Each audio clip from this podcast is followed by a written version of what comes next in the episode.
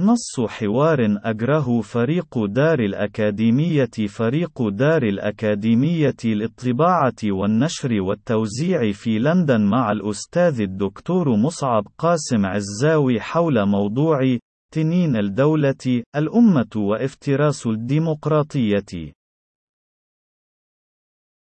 س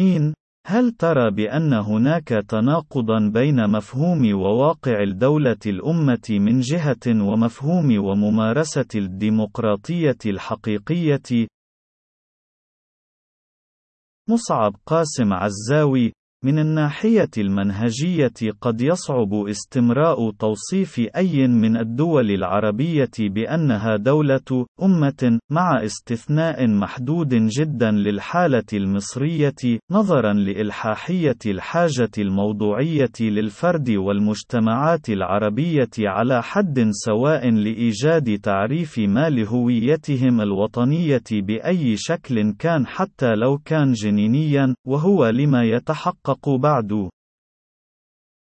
وقد يستوي التوصيف العمومي بأن مفهوم الدولة، الأمة لما يتحقق فعليا بأي شكل فعلي حتى راهنا في أي من دول العالم الغربي، وهو ما يفصح عن نفسه بالتفارقات العضوية الكامنة في الهوية الوطنية في أوروبا المشتتة بين مشروع هيمنة مركز الثقل الألماني على القارة الأوروبية، والذي فشل في تحقيقها عسكريا عبر الحرب العالمية الثانية، وهو ما يتم إعادة إنتاجه بشكل مستحدث من خلال مشروع الاتحاد الأوروبي، وبين الحقيقة الواقعية بأنه على الرغم من العقود الطويلة التي تراكمت في عمر ذلك الأخير فهي لما تفلح بعد في توطيد قبول جامع مانع لذلك المشروع في المجتمعات الأوروبية، وفي إنتاج هوية وطنية كليانية عابرة للحدود ممثلة بمواطن هويته أوروبية خالصة، تترفع عن الشوائب الدينية والمذهبية والوطنية التي ما زالت ترفض إخلاء الساحة لذلك المشروع، وفي بعض الأحايين تتقدم لطرده منها بعنف وصلف نكوصي هول، مثاله الصعود الذي لم يعد مخ مخاتلا لتيارات اليمين المتطرف التي لم تعد مضطرة لتورية ولعها بالأفكار الفاشية والنازية.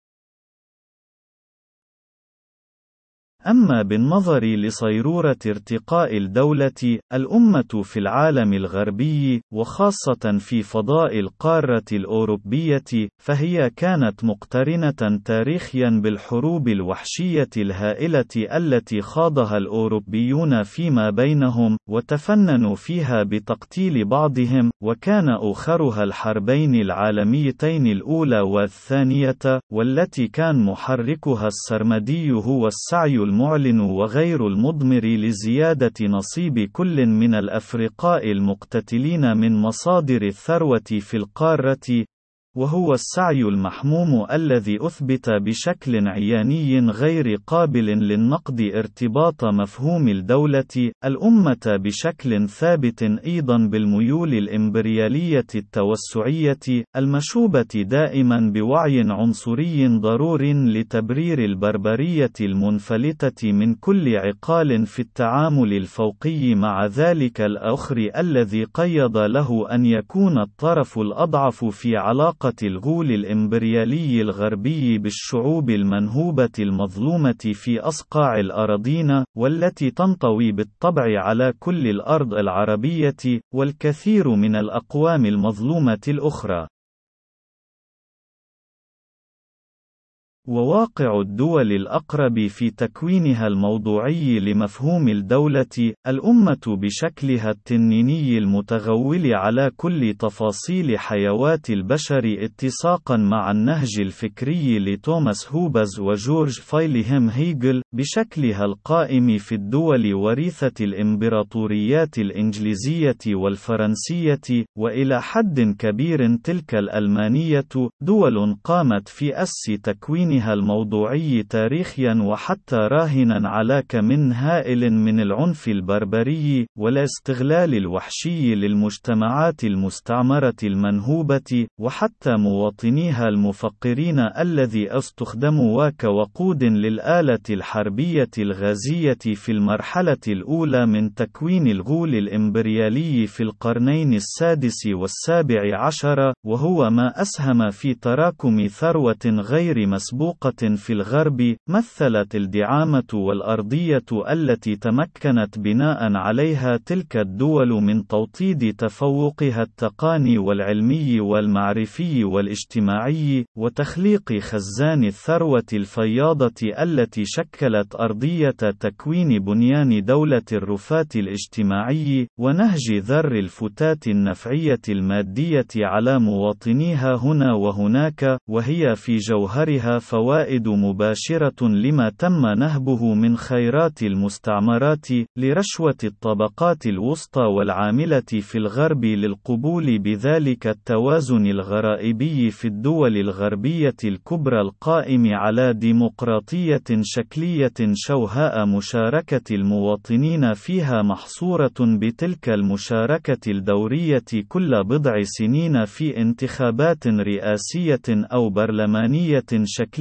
لانتخاب أحزاب أو شخصيات لقيادة مجتمعاتها الفارق الإيديولوجي والمشروعية فيما بينها شبه واهن ومصطنع إلى حد كبير ودون أن يغير وجود أي من أولئك الشخصيات فعليا في السياسة المتبعة في ذلك البلد أو ذاك والقائمة على أن الهدف الموضوعي من ممارسة السياسة وعمل السياسيين هو توطيد سلطة الأغنياء على الفقراء. ومفهوم الأغنياء في الواقع المعاصر يعني في المقام الأول الشركات العملاقة العابرة للقارات، التي تمثل هيئة تشخيص مصلحة الأنظمة في الغرب، ومجمع أهل الحل والعقد الذي يختار فعليا الشخوص الأكثر ملائمة للمشاركة في اللعبة الديمقراطية السياسية الشكلية بإصدارها الغربي النكهة، عبر تحديد من يستحق أن يحظى بتمويل لحملته الانتخابية، ليقوم بواجبه المطلوب منه بعد ذلك في الحفاظ على الإمكانيات اللامحدودة لتلك الشركات في استغلال نفس الطبقات الوسطى والعاملة التي أوصلت أصواتها الانتخابية أولئك الساسة إلى مواقعهم، دون أن ينسى أولئك الساسة واجبهم الضروري في رشرشة فتاة فوائد فوائد النهب التاريخي والراهن لمجتمعات العالم المفقر في الجنوب على أفراد تلك الطبقات عبر أقنية دولة الرفاه، لتبقى تلك الطبقات في العالم الغربي راضية وقابلة لذلك التوازن الأشوه، والذي أشار له الكاتب جون سميث في كتابه الذي حمل عنوان الإمبريالية وصدر في العام 2018 ملخص حصن الوعي التفارقي لدى تلك الطبقات بأنها لا ترى ضيرا في وحشية شركات بلدانها في استغلال واعتصار المفقرين حتى الرمق الأخير في دول الجنوب لتقديم منتجات رخيصة يتنعم بها مواطنو الدول الغربية، دون أن يعيروا اهتماما لأي من شعارات حقوق الإنسان والعدالة الاجتماعية كونها جزء عضوي من متطلبات اللعبة الديمقراطية الشكلية في المجتمعات الغربية والرشوة المستمرة لمواطنيها للقبول بالنموذج الاجتماعي المشوه للدور الوظيفي لبنيان الدولة، الأمة بشكله الغربي التنيني في عالمنا الراهن.